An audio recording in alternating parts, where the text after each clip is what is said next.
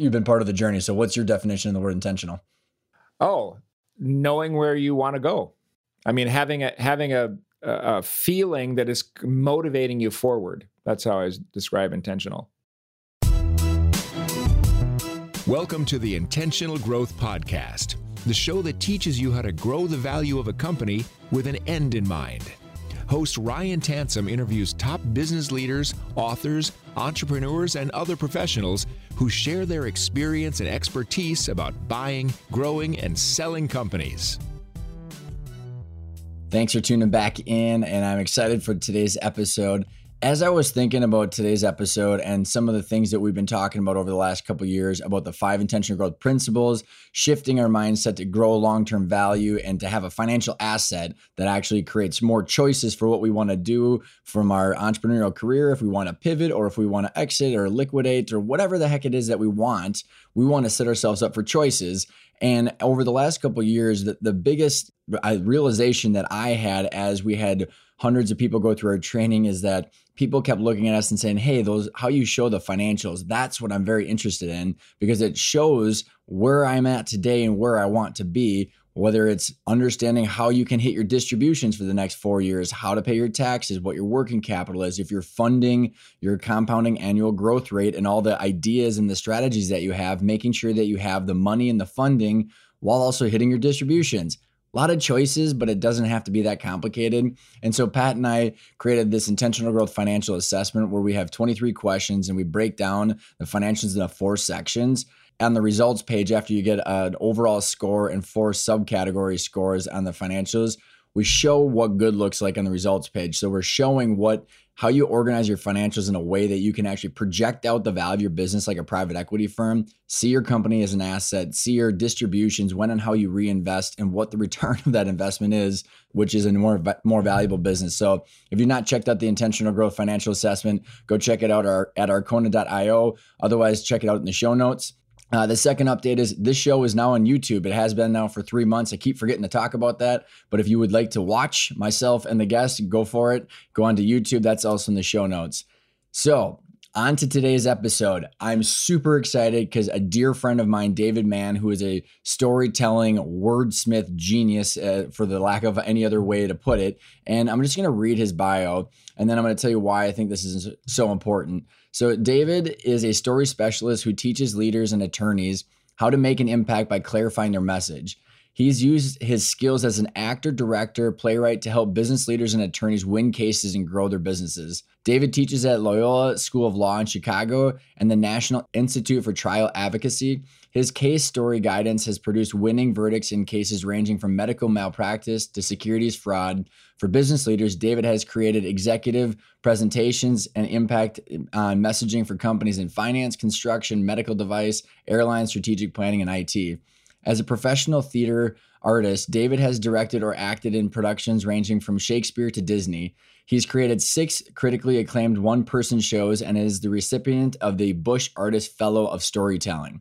What does all that mean? He breaks stuff down so people can understand what the heck we're talking about. You can relate and you can understand how to connect and move people to where they want to go and understanding how you fit in your you and your business and service offerings fit into your customer's hero's journey.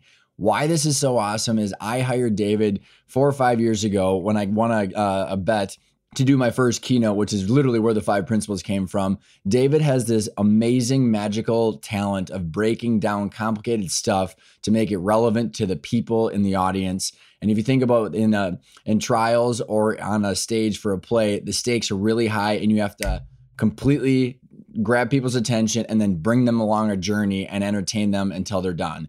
David's going to talk about how that relates to business and your marketing and messaging. And then I weave in how that will relate to a more valuable business and how strategic planning and financial clarity will help you even more on your messaging. So sorry for the long intro, but thanks for tuning in. And I really hope you enjoy this interview with David Mann.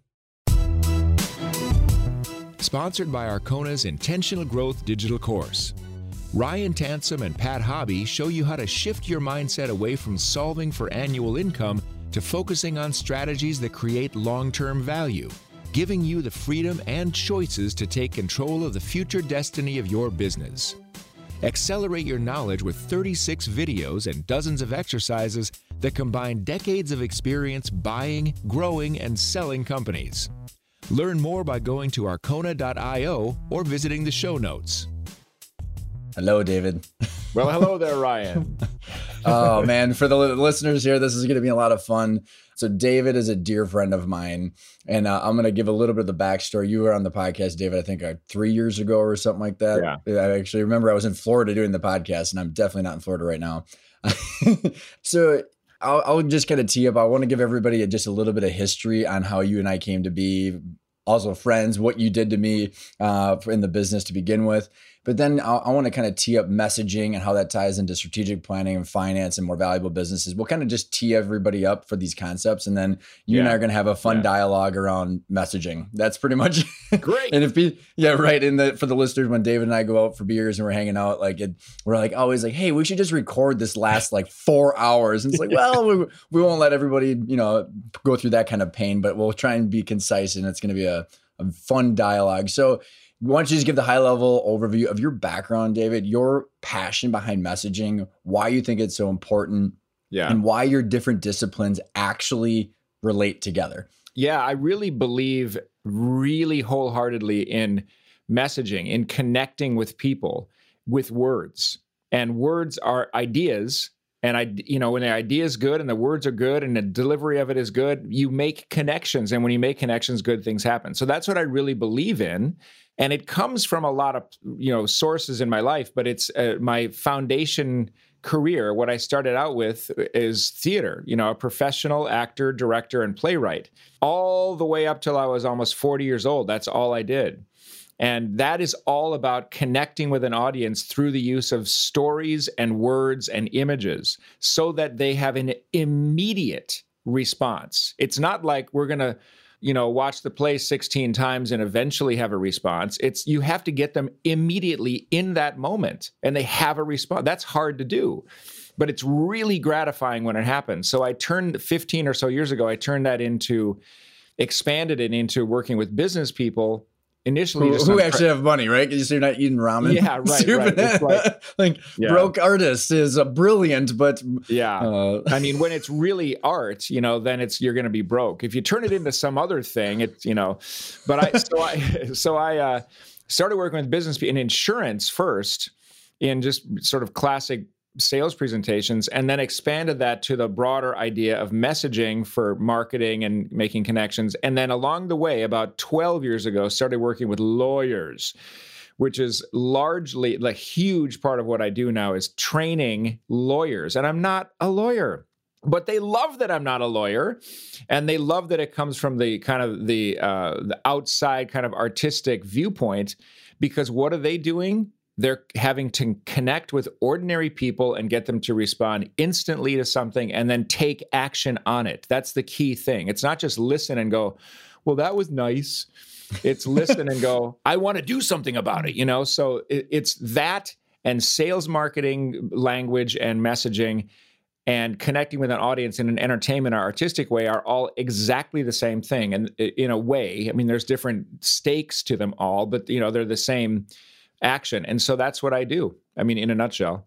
And and I'm so excited to to weave all these different stories in your background together because, like you said, especially with today, like you and I talk all every week about like the crazy, ridiculous stuff going on in the news and the information, the lack of trust in information, and just no one resonating with their audience because of how much freaking noise is out there. And yeah. we're gonna we're gonna put a pin in this because you and I are gonna rally around this in a little bit, but I wanted to, I wanted to come back to because I've watched your journey as you've been integrating your the practice with law and the communication and the presentations with law or people and assessing their keynotes and the theater and your acting background. I've watched these all come together over the last four or five years and have been so exciting to watch because you know you got Donald Miller's story brand and everybody's been talking about selling with stories. Yeah. And we're going to make this, you and I are going to take that a step further about like, what does that actually mean? And how does that tie to like what someone can do in a business? But when I was sitting, so I was sitting in a uh, what's the association, the National Speakers Bureau or something like that.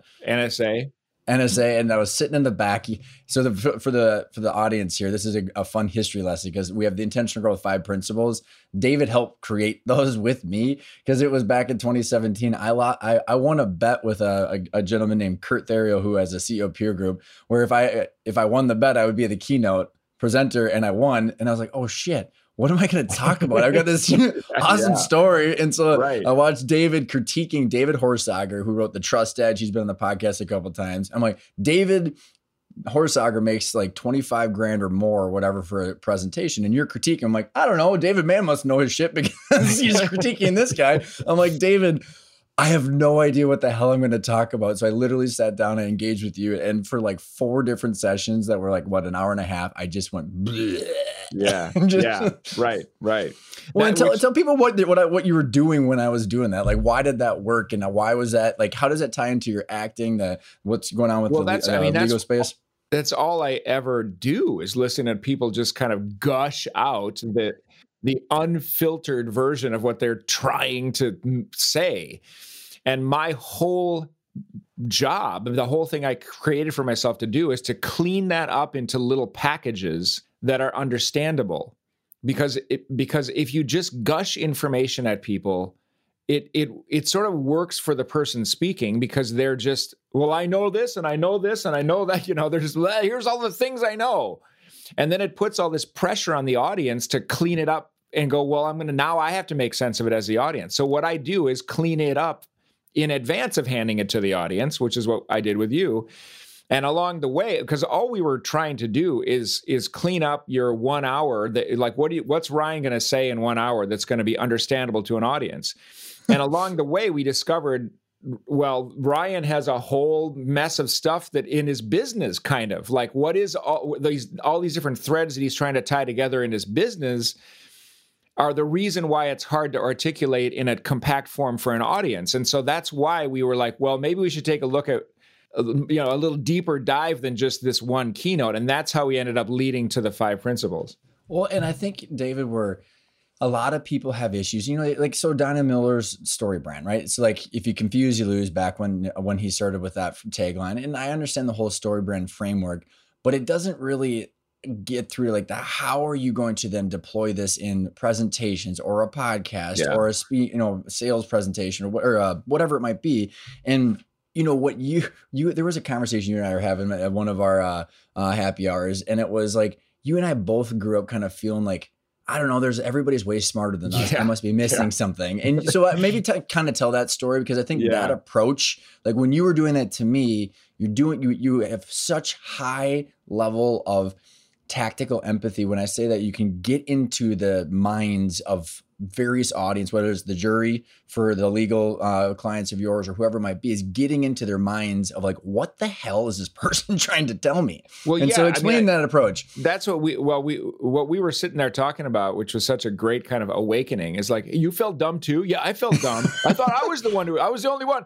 It's like this big secret. I, I always thought it was kind of dumb.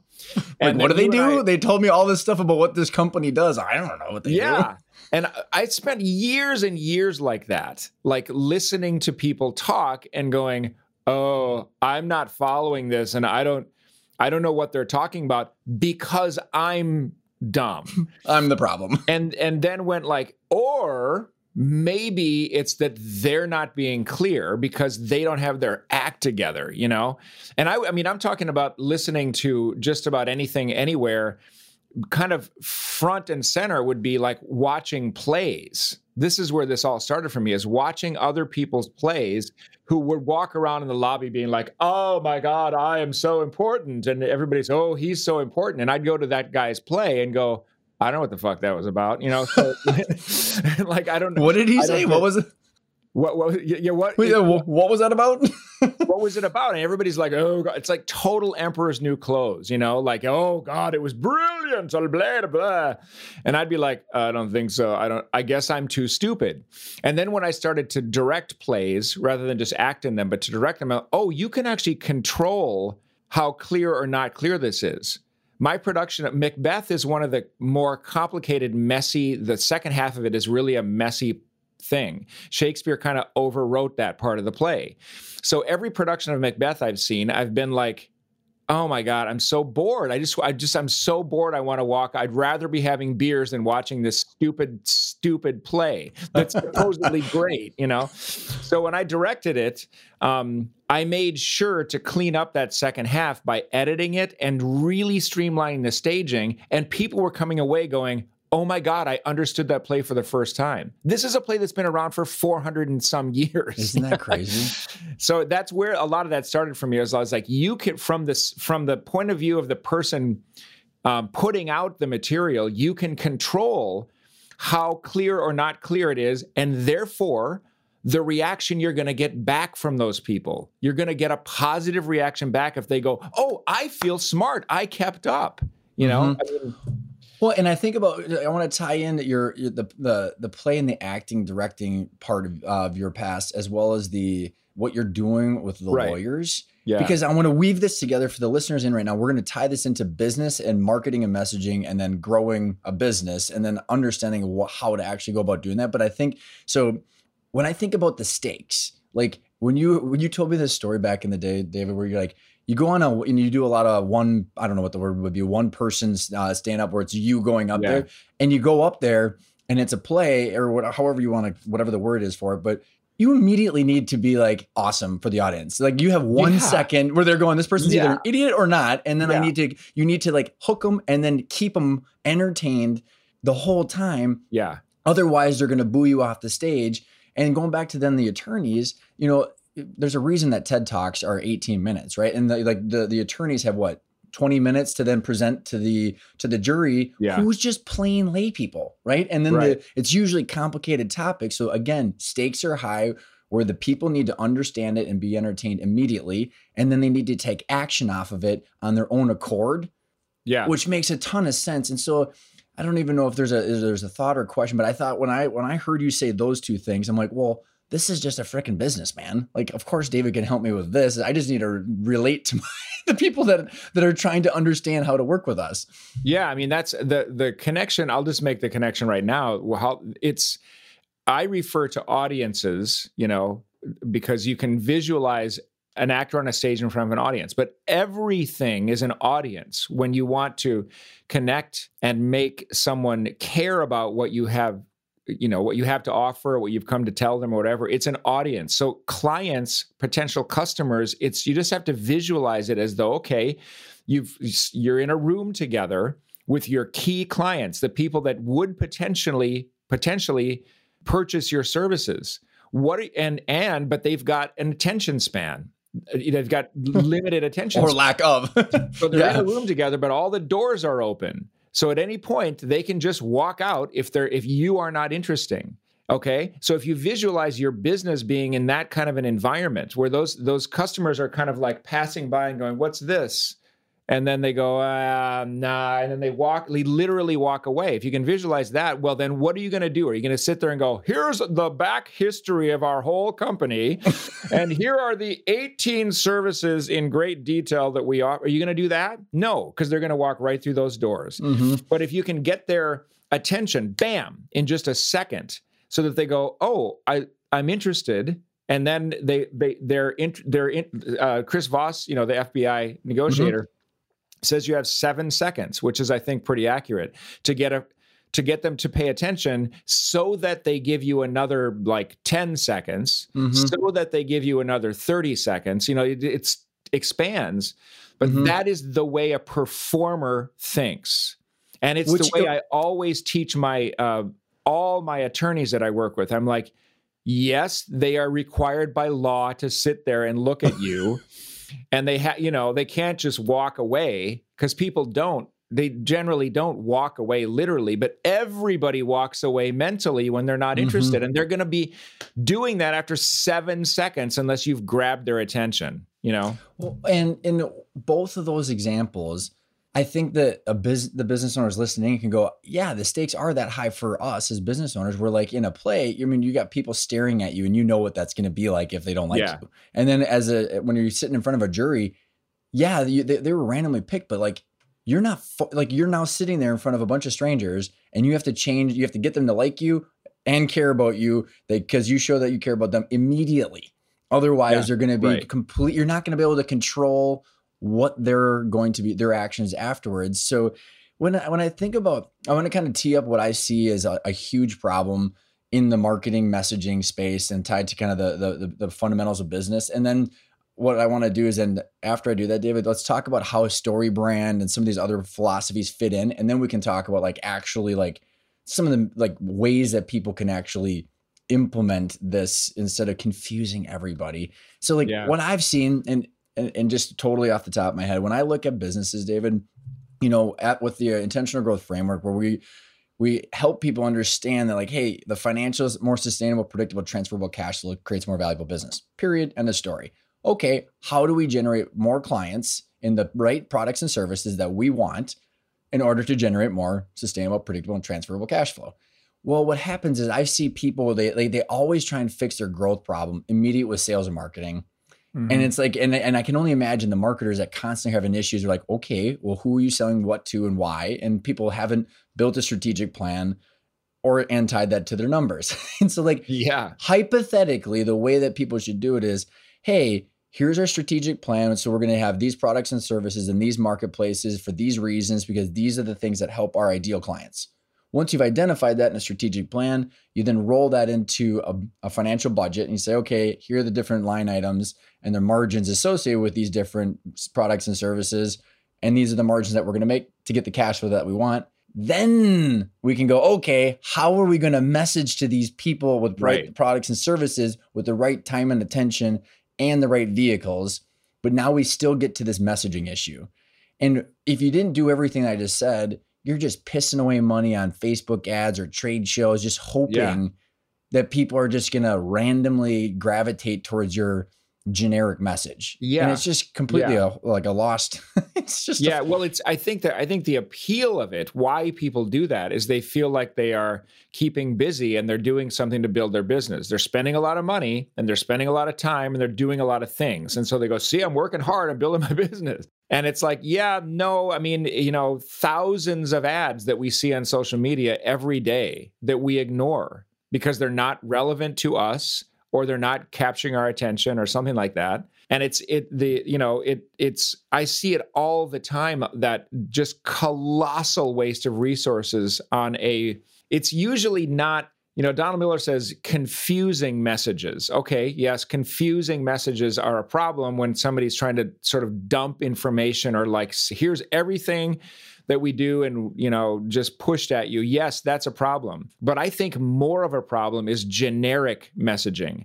If you haven't done the work that you are talking about right now that's that's the critical work to do in advance to come up with what is the core idea of our company that is unique not so unique that it's freaky but mm-hmm. just like it's it's personal and it's relatable and it's what we actually have grounded out it's what we're really doing. If you don't do that you end up with every everybody's got the same message. We will build your revenue and cut your solutions expenses. solutions innovation. This, solutions. I want i want i want to push back a little bit on that because i think so what would you say like yeah you don't want generic but how many times have you seen the person that's trying to be too cute with their messaging so how is that different? Well, I, I don't I don't see that enough for that to be something that's like a huge problem. I mean, yeah, oh, there are people who try to they, they, get people can be a little bit too cute with it or too um uh just kind of ambiguous, man. Well, because like well, because you can I think well maybe a different way of saying is the more unique you get to not be generic, the more confusing you are. Like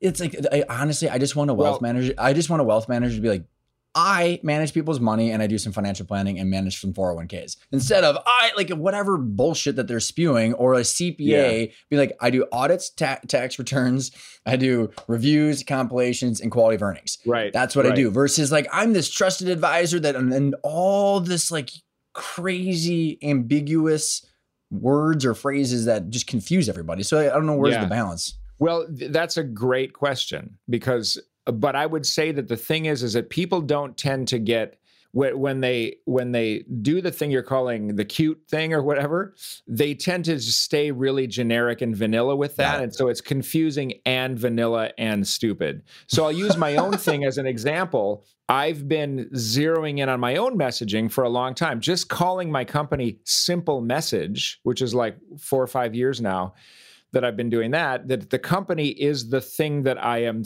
that I am offering. So I am you come to me and you get a simple message. You know that's like it's that's why I did it that way. Uh, so that clears up a lot of it right there. And that's a specific thing. It's not just messaging, it's simple messaging. And then I wanted to go one step further.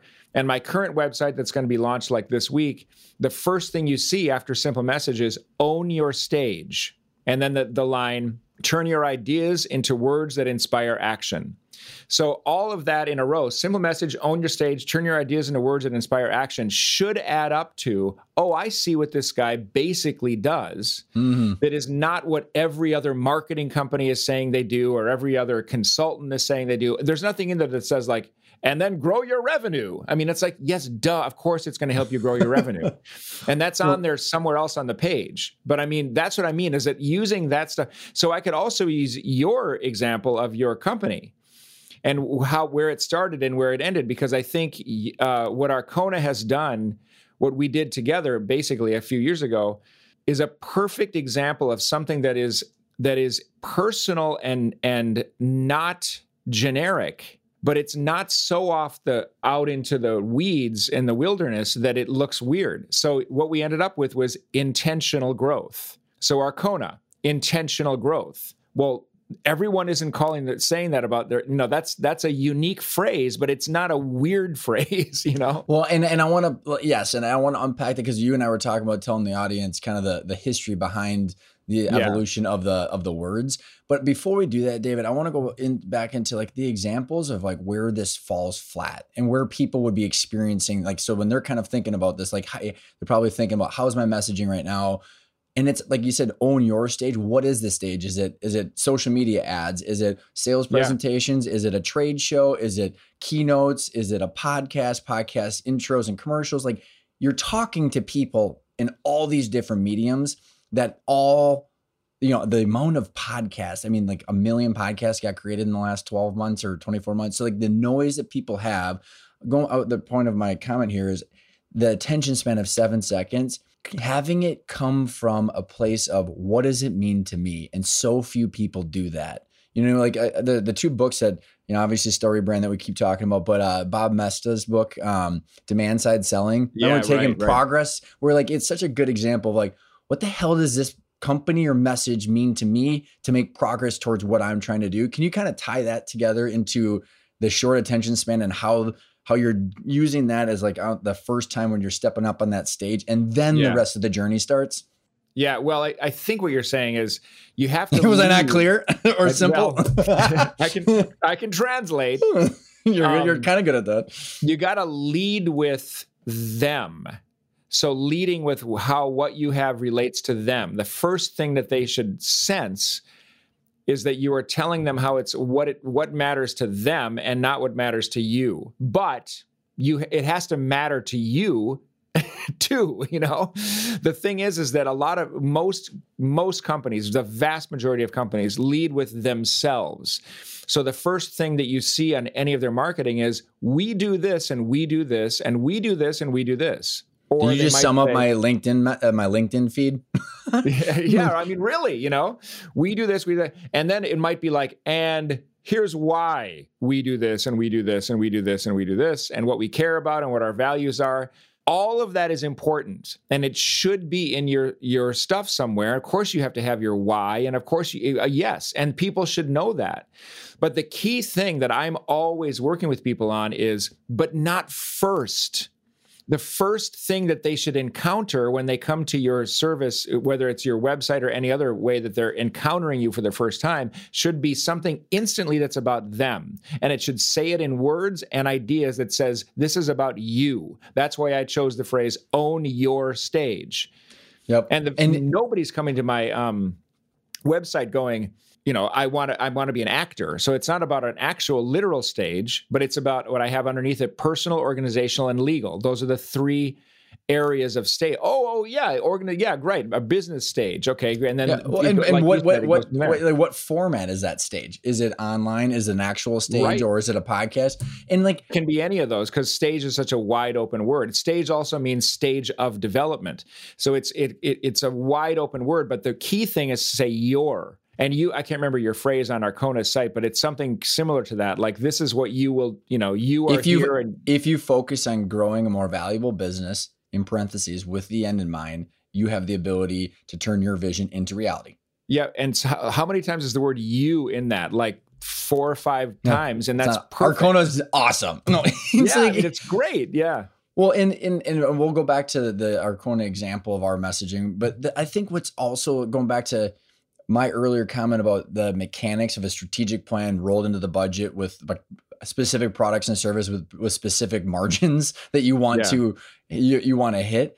Tying that back to the sales and marketing, the messaging, most people have no idea what products and services they should be selling at what margin, what volume, for what reasons, and actually why their customers really need that shit yeah right and like what right. solutions or what problems going back to bob moesta uh, like what problems are they really solving right to speak Right. to them? Because so like if you think about the like the refinement of a strategic plan saying we're going to be doing you know intentional growth training fractional cfo services strategic planning valuations because of these reasons because our clients want to create wealth make an impact and have fun.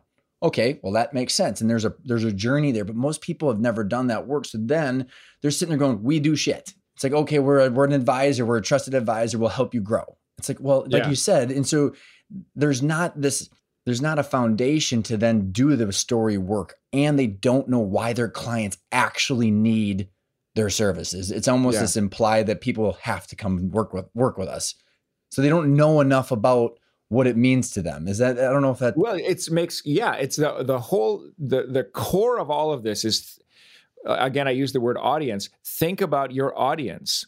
Think about what they're thinking about and what they're wanting and where they are in their lives and what you know you got to spend a lot of time imagining you are them who does not know about you already. And they're not so they're not thinking about oh i think i need a xyz service today if your company is xyz they just think i have a problem i i need to solve somehow. So i'll go i try to stay away from steve jobs references but it's so perfect for this you know if you think about before there was an ipod before before we just took for granted that you could have all that music in a little device a lot of us had the problem of like I've got I drive my car and I have 600 CDs or it used to be cassettes all over the car and reaching for you know like what in, in like I can only have one album at a time in my Walkman you know I mean that was the life we all lived and took for granted so he could have gone like, "Oh well, I want to make the world's best technology, and it's got to have all these bells and whistles, and it's got to have all this memory, and, uh, and marketed it that way." But he kept pushing and went like, "No, no, no, that's not it. That's not it." And what they came up with, if you remember, the very first tagline for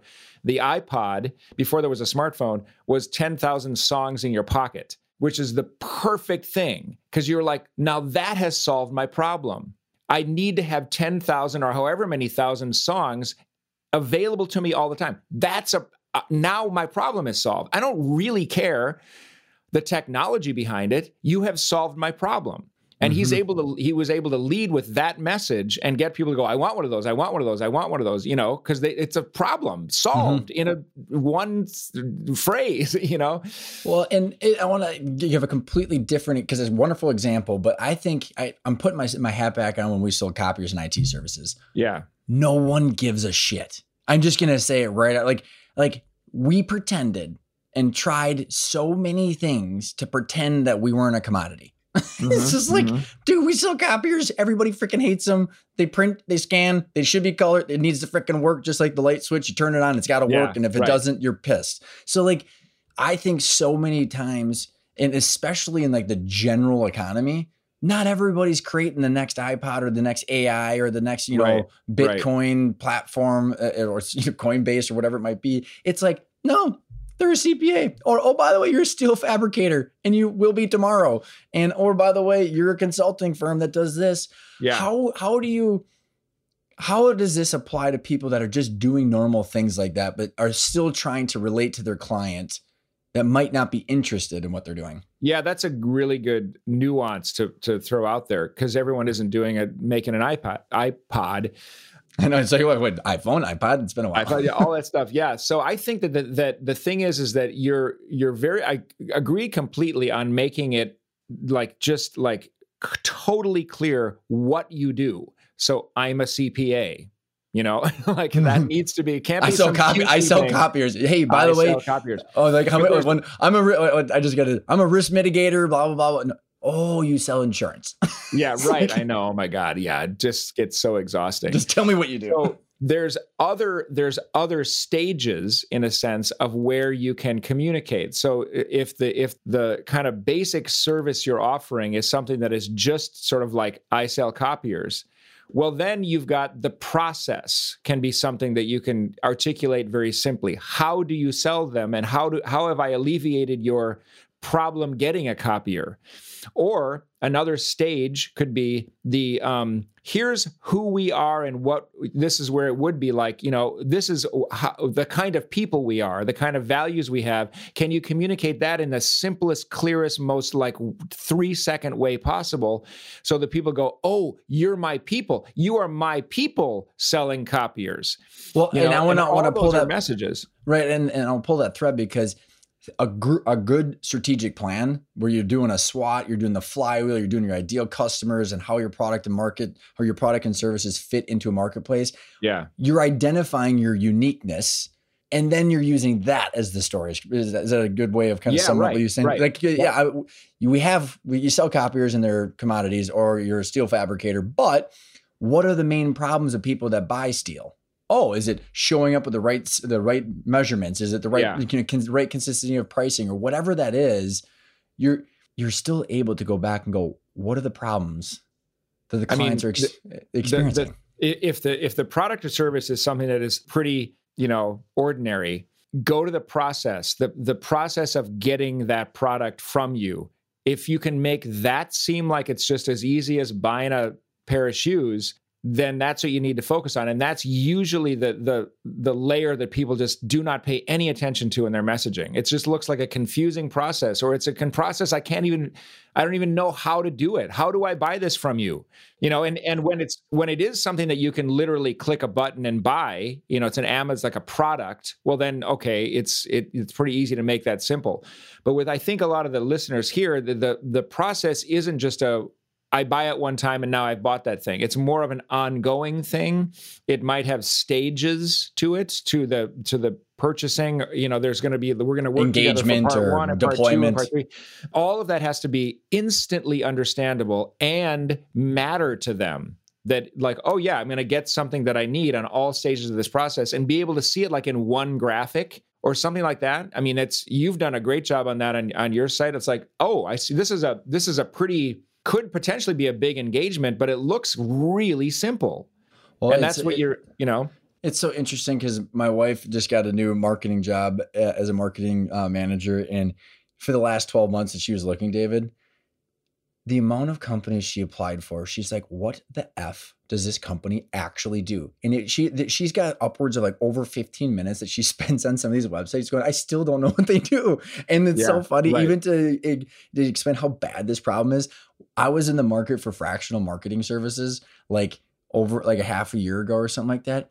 And the amount of fractional CMO companies that I went to their website and I have no idea how they work, how to engage with them, how they Right. charge, is it outcome based, value based, Yeah. retainer based, hourly based, and it's just a it's just absurd how like I don't want to this will kind of shift us to this next com- conversation is like how frustrating it is as a buyer of services like i'm just putting my your and i's conversation where how frustrated you and i get just trying to engage with people because they make Yeah. it so freaking hard Yeah, to actually right. understand what they're doing and how do i work with you Yeah, I know. That's it, it, it. It's it. Once you do it, it's like it's makes everybody's life easier. But I mean, I've been sort of like working on this website of my own for for this the latest and greatest that you know what I'm doing now. Every page of it, I am not not just the front page, but all pages. I'm looking at as okay. Can someone go to this page and in seven seconds they know what this page is about and how to engage for this particular part of what I do? all of it on a phone you know in this much space just it's it's got to be that and that takes work and attention the thing is is it's it's a lot of fr- it's a lot of sort of like attention that you need to spend one time at the front end of doing this stuff and then you can just relax because you know that everybody is going to it and they're getting the message very quickly boom boom boom and you can really cut down on the expenses of 2 million facebook ads and all that stuff that you t- talked about before you know? Well and and I, let's talk about like i'm trying to think of how to how to articulate this is like it's so hard. I, let's just use my example in the last seven years of uh, of some pain that I, we went through to, to develop this. Is like it's so damn hard when you're when you've got a lot of experience and you know you can provide a lot of value, and it is complicated what you do. That, that when you said that the stress goes down when i finally got to the point with our messaging that i knew people understood then that's when the stress dissipated but it was yeah. the choice of words that took so long to get there and watching watching how flat the messaging used to fall was just mm-hmm. so exhausting yet it felt like I was always trying to to relate to the business owners or the people that were our potential clients, but there was it seemed like this huge valley between what they needed and how I was describing what we were doing was helping them. So what is yeah. the process that's like so when people are listening in here, how do you get to the point where you understand what their actual problems are and how you fit into it and then how to keep it simple, but also within seven seconds. I mean, the whole thing is just a difficult. You, it it takes a lot more than seven seconds to do it. You know. No, so no, no, no. The seven seconds to get no, someone know, to to their attention. Just, um, highlighting the fact that it, it, does it does take some front end work and attention. It's to come up with a simple message that is really uh, that really resonates and does the job you know it takes a lot of time at the front end but then when you have it you have it. So i'll tell a little bit of the story of your of intentional yeah we can, we can yeah we can un, we can unpack that too. Because that was like at the very very beginning your service was associated with like financial planning or something and you said no i don't that's nothing to do with i don't want to be because it's that's way too limiting and then it became okay well it's about exit planning and then exit planning exit various versions of exit planning and like this is like months or even years are passing where you're like wow what, what it was it? growth and exit it was growth and exit. Was, i mean yeah, it was both at once. exit planning for a while then you went well, yeah but we got to we got to consider the growth part so it's growth and exit okay great and then we had that for a while and then you got into, then you decided to name it Arkona, which is its own little story, and that's great.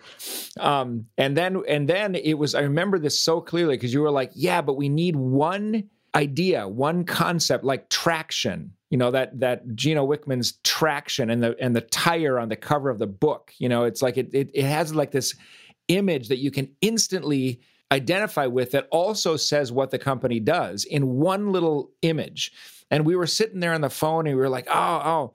And you were, t- I said, just talk, just talk. What is it that you're trying to get? What, what are you, what are your, what are the people saying about um, working with you? And what is it that you're trying to like highlight? And you were just talking and it was Pat was on the phone too. And you you occasionally would say it's just that they they I, they they want to be intentional about what they do. They want to have a plan. They want to they they get their intentions to be straight. And you kept you use this word, and I said, hang on, I think that's the word we want, intentional. And then you and Pat kind of were quiet for a minute, weren't like, yeah, I think that's I think that's great. I think that's and full disclosure, I'm pretty sure I bought 90 domains uh, throughout this process. yeah, so yeah. Go, GoDaddy got a couple bucks for me throughout this entire process. but the the idea here, so you went with intentional, and then you guys put growth after it. So intentional growth, and was like that's exactly perfect. But the point I'm making for the audience here is that because you asked how do you do this you have to have someone else who's kind of this is why what i do works i think is it's someone else who's outside the business that is just listening for the kinds of things that you automatically and organically say about what you're doing for your customers. This is you need to have the data of who your customers are and how they think and what they yeah sure you got to have that but that does not lead to a message. That sort of s- sits in a vault and a message is another whole step. And what I usually do is just get people talking and talking. And, and honestly, once they get a little exasperated and a little tired, you know, and it's like, you know, we're looking at snack time. Can we just get to snack time? That's when the best stuff comes out. they're, totally. they're, not trying to make it correct. They're just going, uh, and they're just talking. Damn it! It's just someone with intentional growth. Yeah, you were like, it's intentional. You were kind of like, God, I just want the. What is the word? And you kept like authentically using that word in trying to communicate to me what you were trying to figure out. Well, and, and one and, one thing that I want to uh, for this exercise for the audience, like I was the customer we're now marketing towards. Right. So, like, yeah, I yeah, kept yeah. literally going into my past, going, I remember when I was sitting at the computer and I didn't even know what to Google. Like, I was like looking for help because I was, I had things that I wanted to do, but I didn't even know how to articulate them. So, like, it, I think as part of this exercise, it's absolutely being in the mindset of the customer and what the hell they want and why. Like yeah. people don't think yeah. about that enough. Right. It's more of like, here's how we do what we do and why we do what we do. It's like that's irrelevant right now. This is about like, why the hell would someone want to even look at an ad or a website page of yours? It's only because it matters to them. And I think yeah. that's when you and I continue to, you know, riff back and forth in our on our happy hours and the get-togethers. It's like how ridiculous messaging is. Like, dude, the fact that I still have to watch commercials now on Hulu or whatever it is, it's like I don't randomly want to buy a car in the middle of my TV I show. I know the car. It's just what a oh waste God. of money. But there's this no. Yeah. They people just don't understand the other side of the story most of the time. Yeah, I mean it. It it takes. I I I usually put it in. I say you have to use your imagination. I think a lot of times people in business don't like the idea of imagination because it sounds random and uncontrolled. It sounds um, childlike. It sounds uh, not serious, you know, not time well spent. And I'm like, nope, it's your best friend. You have to actually just imagine what if I were the customer and what if I had this problem? So you're going to to use your imagination, you're you're accessing the data that you know in your knowledge base. But that, so you know and then and then you go okay let's just like relax for a second and just like imagine i'm that person. What am i thinking? What am i feeling? What am i wanting? And these answers will start to come because they you're thinking of it from a different angle. This is what i did with um, a furniture company in town which they they got cold feet and ended up sticking with their old messaging, which I don't think works at all. But their their messaging is all about discount right now, discount. Hey, and get this couch and that couch and twenty five percent off this weekend only. That kind of really hardcore mail flyer kind of mm-hmm. sales stuff. And their lawyer is my contact to them and he was like they really need to refresh this and make it a wider message for more people they want to be up more upscale and i'm like well nothing says not upscale like coupons in the mail for 25% off. So I got them to think of it. This came right from demand side sales. I was like, where is you? You you're only speaking to customers who are right before buying. Mm-hmm. They've got the money in their hand. They just should I go to that furniture store or that furniture store? Oh, this one has a discount. I'll go there. That's the only people you're talking to with that messaging. So I was like, why don't we dial it back and imagine that we're a customer like me, frankly, who's like, I don't really know I have a furniture problem. I just have a living space issue. Like mm-hmm. I don't my my living space seems dark and I don't like it. I'm not at the point of buying, I'm at the point of having that problem. So mm-hmm. if you mm-hmm. can speak to that person in that state of mind, you're going to have a way wider net of people that you can message to and they ended up not doing it but it's like yeah but that would work and uh and let's talk uh, about why people let's talk about why people don't do that and and like because I think it's fear. I want to go back and use my yeah. example, and I want to hear your comments about why people have this fear. But like, I so like when we were going through the growth and growth and exit planning kind of vernacular, and then we land on intentional growth, and before we went through your discussions and then we pat and i went through and we did the story brand book together but we built through this the website and it was like it was terrifying not explaining like by the way we have training and you're going to learn about valuations and ebitda and exits yeah, right, and you know, right. pe firms and esops and so it was like here's everything we're going to do because out of this fear that people aren't going to know all the value they're going to get and yeah. so I was doing it where like truly when we got to this point where like the process showed us that this is the simplest truth that is relating to their personal challenges. And yeah. it has nothing in it besides intentional growth, grow the value of your business with the end in mind to create wealth, enjoy work, and make an impact. We're not talking about the training or the technical things in the training or the CFO no services. No one cares about that at first. your your website does have information on that deeper in once they're interested because you've got them interested in the in the first thing. So yeah, I mean, y- you guys coming up with well, I feel bad even using using our shit too much. It's, yeah, it's like no. let's go back to the furniture example, yeah, yeah, or right. I'm even thinking of like it's it specifically to hone in on this. The fear people have is that why they don't want to get to the simple truth? Yeah. Like, like, like what yeah, is it? Because absolutely, it is. It's comfort zone.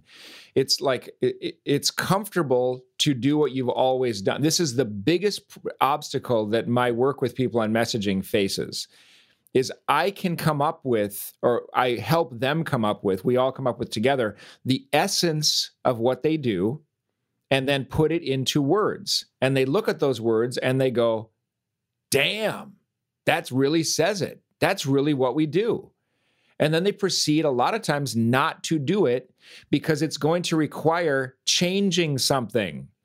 And if they change something, they go, oh my God, what happens if we change it and then it doesn't work and then we lose money and blah, blah, blah. And it's like, well, I mean, if you're going to grow at all it's you're going to have to break some eggs to make the omelet. You know you're going to have to mm-hmm. do a couple of things differently and change the form of stuff and risk a tiny setback for a short time to get a way bigger payoff mm-hmm. down the line. And that you're 100% right. It's all about a fear of risk.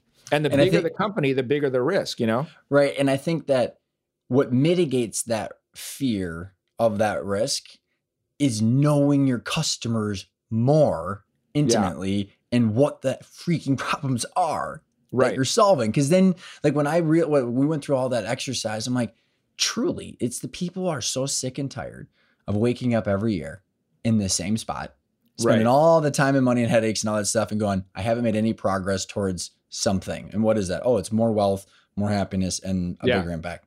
And it's like, okay, that's truly what they're and they're so frustrated with that constant and I and and I came up with those kind of thought that those some of my, those ideas with Pat when we were like, that's exactly how I felt, which is why we sold the business because we felt so trapped and we shouldn't have. And so yeah. like, but I went, yeah. I was tapping into my own background, David, versus like I think customer or companies and owners listening in, the more they know their clients and understand their problems, the less fear they might have. And I don't know how you've seen other people get to that point?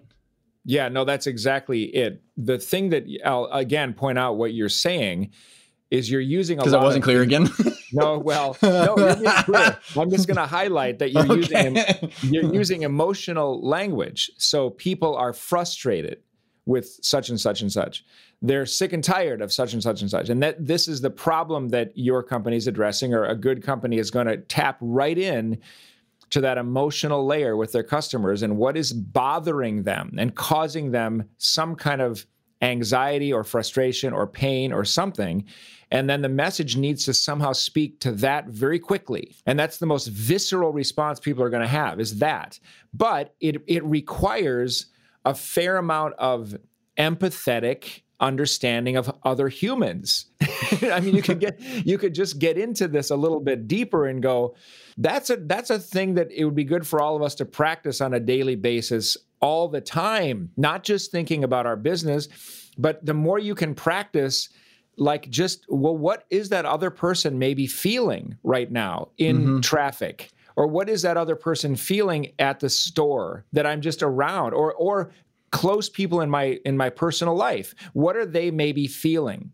Mm-hmm. and just spend a second and go um, okay i think i can kind of figure out what they're probably feeling. And the more you do that the more automatic it comes on a personal level. And then it becomes automatic to do it on a more macro level with your mm-hmm. own customers. But you can't get that kind of thing by just uh, running you know surveys and spreadsheets and stuff only you have to also use your own humanity well and, and, you know? and, and, i want to kind of switch to kind of the macro picture which you and i love uh, riffing off of is that yeah yeah like i'm gonna in no particular order gonna, and i don't even know if there's gonna be a question here but i want to tee something up to you is like i think it's more of like a, an observation is i think what's happened over the last call it five to seven years of the proliferation of podcasting, YouTube, and other forms of content that circumvent big media and politics.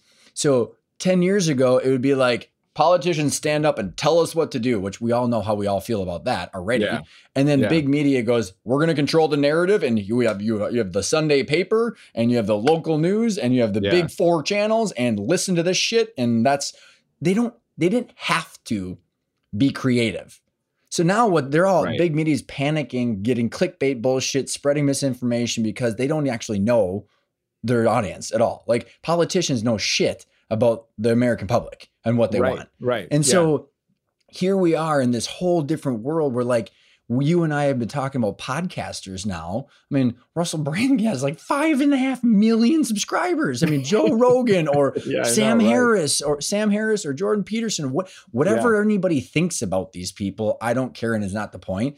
It we can't acknowledge or we can't ignore the fact that you know CNN's top news whatever gets 900,000 people and now like random people that are podcasting are getting 4 million.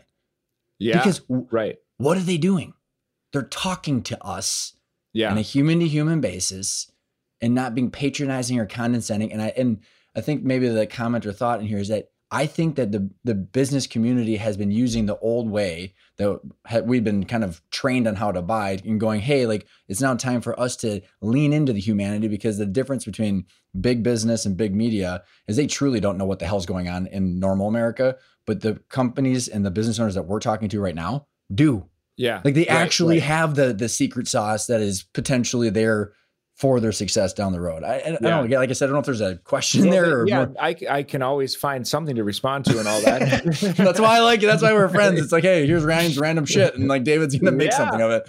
I think it's um the so okay so what you're describing here is there's a lot going on in that. So if we go back to the idea of big media cnn whatever abc you know whatever versus all these podcasters we have a preconceived notion that CNN, or any of the big companies is filtering everything that they're doing. Like they're they're, they're curating and orchestrating what we're hearing. Now we don't know that for sure but we pretty much suspect that's probably what's going on. The whole thing's very slick it's very organized and you know and then you listen to a podcast who's just like hey i'm just talking. I'm just i'm real. Yeah man. I'm just talking in my microphone. It's picking it up you know?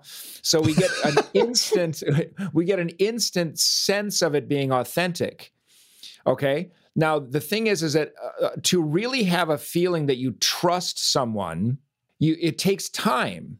I t- this is one of the things I talk about with the lawyers when they're doing opening statements is that you need that jury to trust you immediately, but trust takes a long time to build. Real trust takes a long time to build. So if we're trying to trust some kind of news outlet, be it a big one or you know a podcast, it, it's going to take some time for an experience with that thing to go. Okay, enough repetition of something that I trust is happening, and now I'm going to venture my. I'm going to allow my trust. I'm going to give my trust. So the game of messaging becomes how do you get people to have that sense of trust in that seven seconds or that 30 seconds? It can't possibly be real trust yet, but it has to feel like trust and it has to uh, open the door that you will, they will allow you then to do more so that they will eventually truly trust you. But a lot of messaging shuts the door, bam, right at the outset. And there's no, you have no sense of trust in the beginning, so it can't be built. And that's a huge problem, I think. Well, and let's talk about like why words and the choice of words matter, and like how Yeah. do you how do you take what you just said? Because uh, I think it's one of the most important things you, we've talked about so far. Is that's really what we're trying to do is build trust and empathy Yeah. right away. But again, like the uh, what was I talking? Someone was over this conference recently. It was like, you know, this whole thing with trust or like authenticity. Like you can't do that on purpose. All of it. Like you either are authentic or not, or you either kind of are trustworthy or not. And it's like so. Then to manufacture that seems weird or Okay. like not natural. Oh, okay, I can see Yeah. you got something to say. And Okay, it's man. oh boy. I'm going to try to rein in all the stuff I have to say about that. Um, because that is the core issue with our culture in it, it, it right now i think on this topic is this this confusion about what authenticity is because any actor can tell you that the the objective Ah. of the play or the scene is to get the audience to believe that person that you are playing on the stage it has to be you cannot fake it really But at the same time, you got to play that character eight shows a week for months.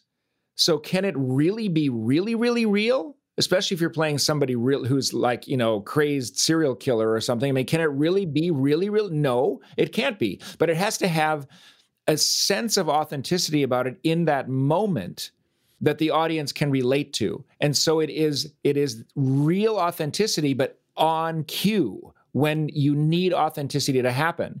Any good actor can tell you how, that this is a very, very ordinary state to be in. The microphone goes on, and you're like, okay, I am now going to clear out my mind, get really focused and centered, and be completely authentic right now into the microphone. This is the tone where you are authentic, but it's also kind of on purpose, you know. well, and um, I, I'm thinking about back to in back to when you and I were going through the five principles and working on my keynote it was practice, practice, practice, practice, practice. And then you don't have to worry about the words or the yeah. medium. You get to have all that. You can fill in with how that works on the uh, in the acting world or like even with the lawyers, but that all that shit dissipates and then you can actually focus on being yourself because you're not having to worry about yes. all the mechanics that yeah exactly this is oh my god this is so yeah when it, if i just zero in on the on giving a presentation everybody thinks uh, practicing the thing is going to kill it. It's going to kill all of the spontaneity and it's oh my god, man, I can't. If I practice, I'm going to get so like stiff and it's going to feel like no, and, and people, it's not going to be real. So I'm I got to like just I got to just kind of like get my. I'm going to put a, together a bullet point list and I'm going to go out there and just talk because I'm awesome. And the Emperor's new clothes, right? Or whatever you said. This that. is why this is why I think podcasts are so popular, is because you more or less can just function off of a sketch of what you're going to talk about. That's the that's the environment, that's what's expected. And people can just click it off if they're bored, you know. But if you're doing a if you're doing a live presentation, just talking isn't work, it doesn't work because it's too random it's too free associated it's it does it's not considering the audience but at the same time reading something off a sheet of paper or memorizing it word for word when you're not an actor that doesn't work either because it's too stiff. So the sweet spot is right in the middle where you have exactly like you said, you've spent the time organizing the whole thing meticulously and carefully and practice it over and over and over and over and over and over and over and over and over until it becomes effortless. And now mm-hmm. you can just live in it.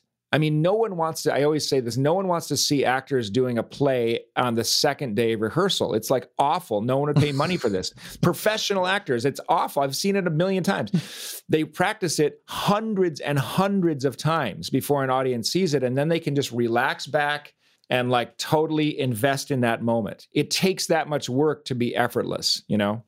in how I can personally relate to that over my last eight years is the first five years, it, as I was developing the five principles before I partnered up with Pat and now Matt, it was, what do you do? I, I don't really fucking know what I do. Like, but I'm going to for sure help you. Like, and I've got a lot of ideas and a lot of experience. But then it was like, as in like the panic and the anxiety of going to conferences or talking to clients or sending out ads or doing a blog or what, like, there was a lot of anxiety because it's like, I don't know what they're, I haven't, I haven't done the the work, the rehearsal, like you were talking about, to figure yeah. out exactly what the client's problems are and how we fit into that, and how the words matter for them to be in that seven seconds to start with the trust and start the conversation.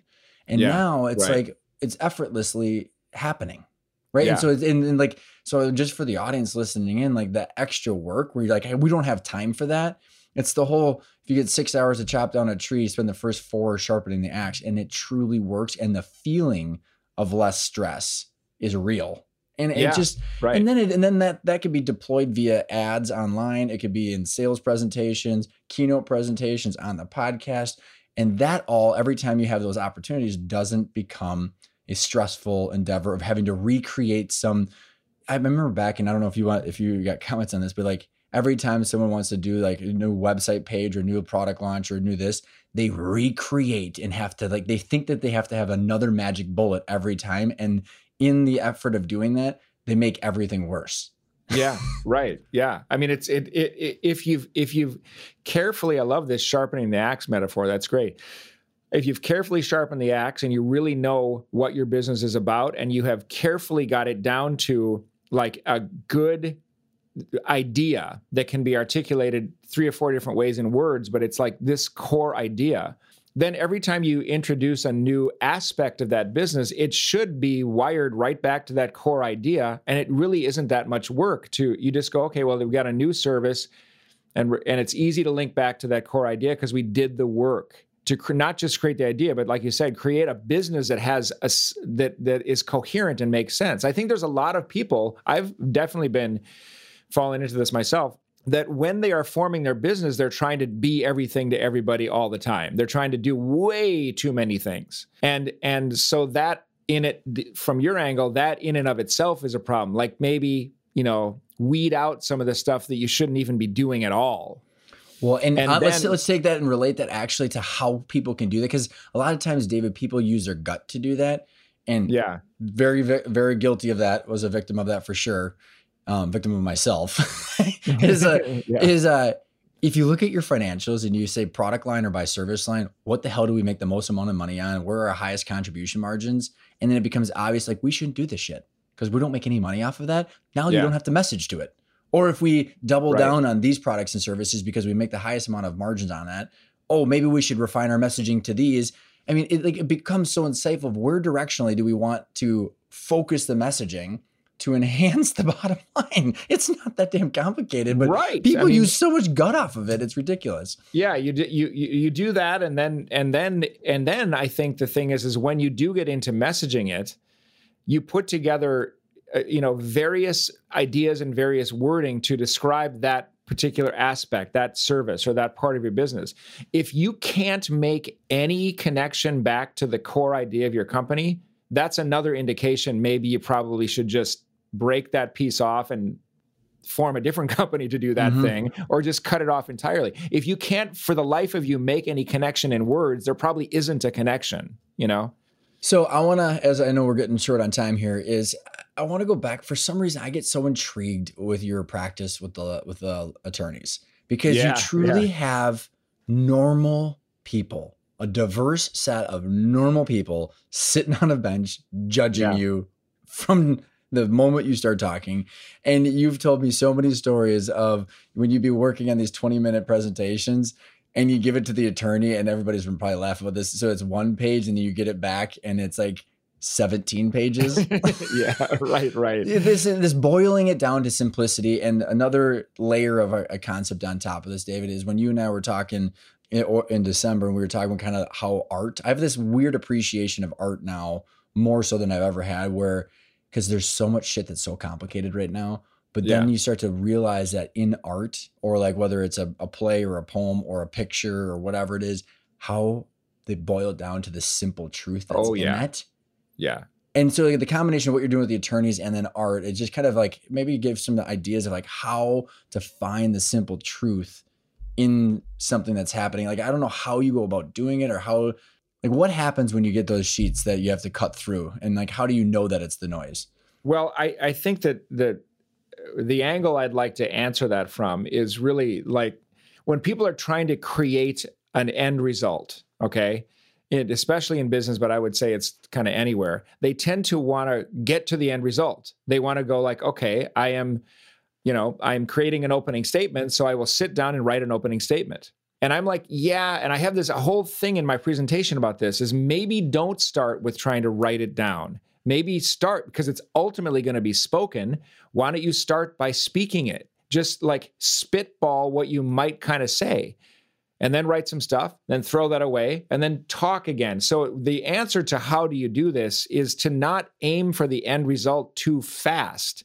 And you're going to start to find that you are going to accidentally say exactly the right thing sometimes and you're going to have a lot of revision that's another thing is people don't like revision they like to get it right on like the second try and i'm like no i mean no artist worth their salt gets any i mean every now and then you hear about okay they had a brilliant like paul mccartney woke up with the tune yesterday in his head and wrote it down and it's this that is a true story. But how many millions of hours did the guy work on other stuff slavishly before he got that one moment of in, that barely ever happens?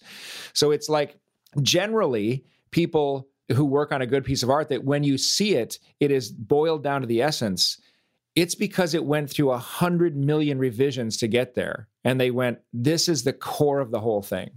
And I, I can't say enough. I mean, that's how it, that's just how it which, works. you know? Which is tying into eventually the emotions and what the person wants to feel about that interaction.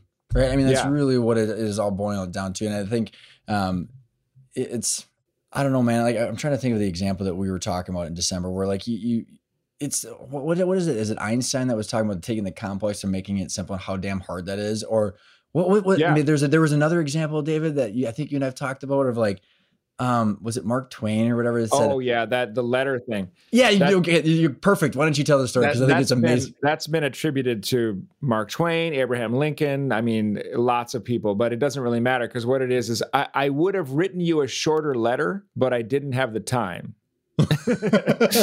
Which is- you know? which is the I think that is the best summary of like what we've been talking about, which it Yeah. takes time to boil this down and it takes an intimate knowledge of what your customers need yeah. and then the Yeah, time yeah. to re- relate it. you can't i mean what we're talking about here just to kind of summarize this is that there to get to the simple messaging that's going to have the most resonance with your audience you have to do all kinds of work on wh- who you are and what your business is and like all of that that you're talking about and and then understand that the message is not just going to like pop you know like automatically appear after you've done that work that's another set of work that has to be done to take your company and then put it into that nice, elegant, simple. And again, I will say it's not all one tagline. I mean, I use the 10,000 songs in your pocket thing. Yeah, it's not it's not about getting one tagline. It's getting a core idea that might have four or five or six different, slightly different applications of that idea, depending on whether it's a website or a social media post or something else. But it's that's It's to where- start the conversation. That's the whole yeah, point. Yeah, yeah, It's the whole point is to start the conversation. And I think, you know, also when I, to uh, to also summarize, like so many people go work on their marketing and their messaging when they don't know they don't have a strategic plan and they don't have that tied to where they actually make money. So people get in these rooms and I my heart goes out for all the marketing and sales people out there because this happens every day. And then you get into this room of a bunch of executives and all they do is fight because no one actually knows where they make their damn money. And then all the people that are fighting are coming out, well, I'm good at this and I'm good at this and I do the audit division or I do the, uh, you know, the tool, tool and die division or whatever it is. And so that's what we need to talk about. It's like, well, Yeah. you have 2% of the revenue. So pound sand. it's like, Yeah. it doesn't matter. Like we, we don't need to focus on that. So I think, you know, yes, you said, you said we have to spend the time, but the first part is figuring out where you should spend the time. well yeah i mean it's it it's it's a uh, yeah i mean i don't know i it, it, also people a lot of times have heard this word story and storytelling and we should be telling a story and we need a story brand and they've heard this vaguely kind of tossed around and they have no idea what they're going to do what that means even. So you where you're saying you can go around a table and like everybody who works in the company is fighting because they don't really know what the company does i would say okay everybody go around the story how are we going to reflect this in store what's what's the story and somebody's going to say well the history of our company is blah blah blah i'm like bored i'm bored already I'm also going to say the story is, and they're going to give me a bullet point list of everything that they offer. I'm like, I'm totally bored, really bored with that. and the, nobody means the same thing when they say story. And the only story that matters for marketing is the customer's story. Who are they? What are they striving for? What's their problem? And how are you going to, on an emotional level, and how are you the person who is best suited to solve that problem for them that's the classic story brand thing but it's not story brand it's just hero's journey i mean this is joseph campbell's hero's journey just boiled down to the core you know and then what I what I had issues with with well, I mean, not, I didn't have issues with the story brand framework because it's a great framework. But then well, you have this like great story, but like, you how is it different on a podcast ad versus or podcast commercial or a keynote presentation or a sales handout? Like, what words need to be used on each of those? That's where it kind of gets to your point of getting that story, the key the key idea, and then putting it in the right format on the right medium that you're using. So as, I, we could keep going forever, and we, we'll spare the spare the audience anymore. And uh, have any- sometimes. yes, and we have. Uh, it's in the middle of the day, so no beers here. Um, but uh, the for the audience that wants to know more about your process or how to find you, what what is the I don't know if you want to give an overview of the practice or maybe just go to your new website. What is the best best way to reach you? Yeah. By the time this airs, the website will be up. It's just uh, www.asimplemessage.com. Asimplemessage.com. I had to put the uh there. And if you don't know what David does when you go there, you have full total Yeah, permission to reach out to both of us and be like, dude, you failed. right. Well, I mean, it's you know, I gotta say, I am, a, I am, you know, the reason I do this is because it's been a struggle for me over the. I mean, switching from being like a full time artist to doing this stuff. Well, there were some messaging problems. I didn't understand audiences. I mean, yeah, there was a whole. So I, it's, it, It's I have to remind myself to do this too.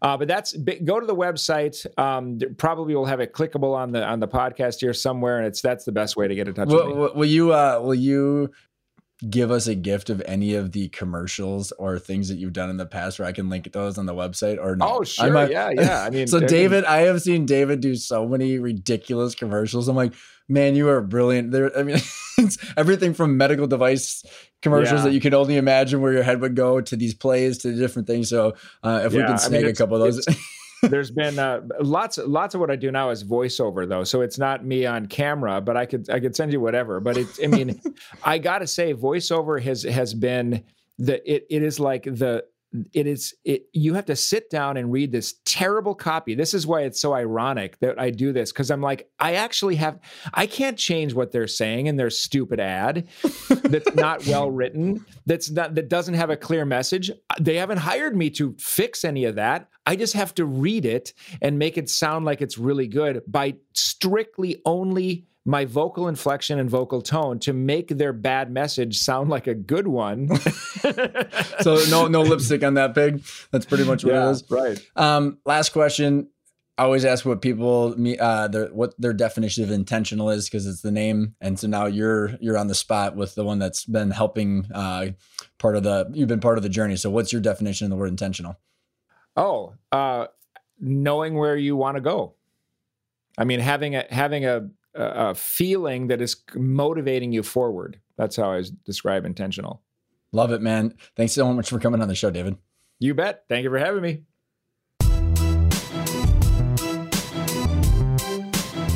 Well, that was a lot of fun. As you could probably tell, I enjoyed it a lot. I like to have a lot of fun with David. His ability to break down the complicated to make it simple is so huge. And my big suggestion is is if you have a clear strategic plan on what products and services you want to market and why you and your company and your culture are the best people to provide those products and services to your customers, if you go through that exercise and then you roll those into the financials to understand where you make the most amount of money and which product and services and how that ties to your quota, that all rolls down into your normalized EBITDA, therefore the value of the business. It's way easier to build a marketing message that is tied to what you do best as a business and how their the, your your products or services are going to be solving the problems of your customers and you can be confident that the story that you're and the messaging that you're making is tying to the profitability and the value of your business because otherwise it's just noise. So I highly check out, I highly suggest you check out the intentional growth online training. Go to arkona.io. We got three different ways to to access it, and we've got an upcoming group peer co- peer virtual cohort. If you want to check that out, um, again, intentionalgrowth.io, and we'll, the curriculum and the trainings all online. Uh, all online, and you can see what's in the curriculum if you're interested in signing up for one of the trainings coming up. Thanks everybody for tuning in, and I will see you next week.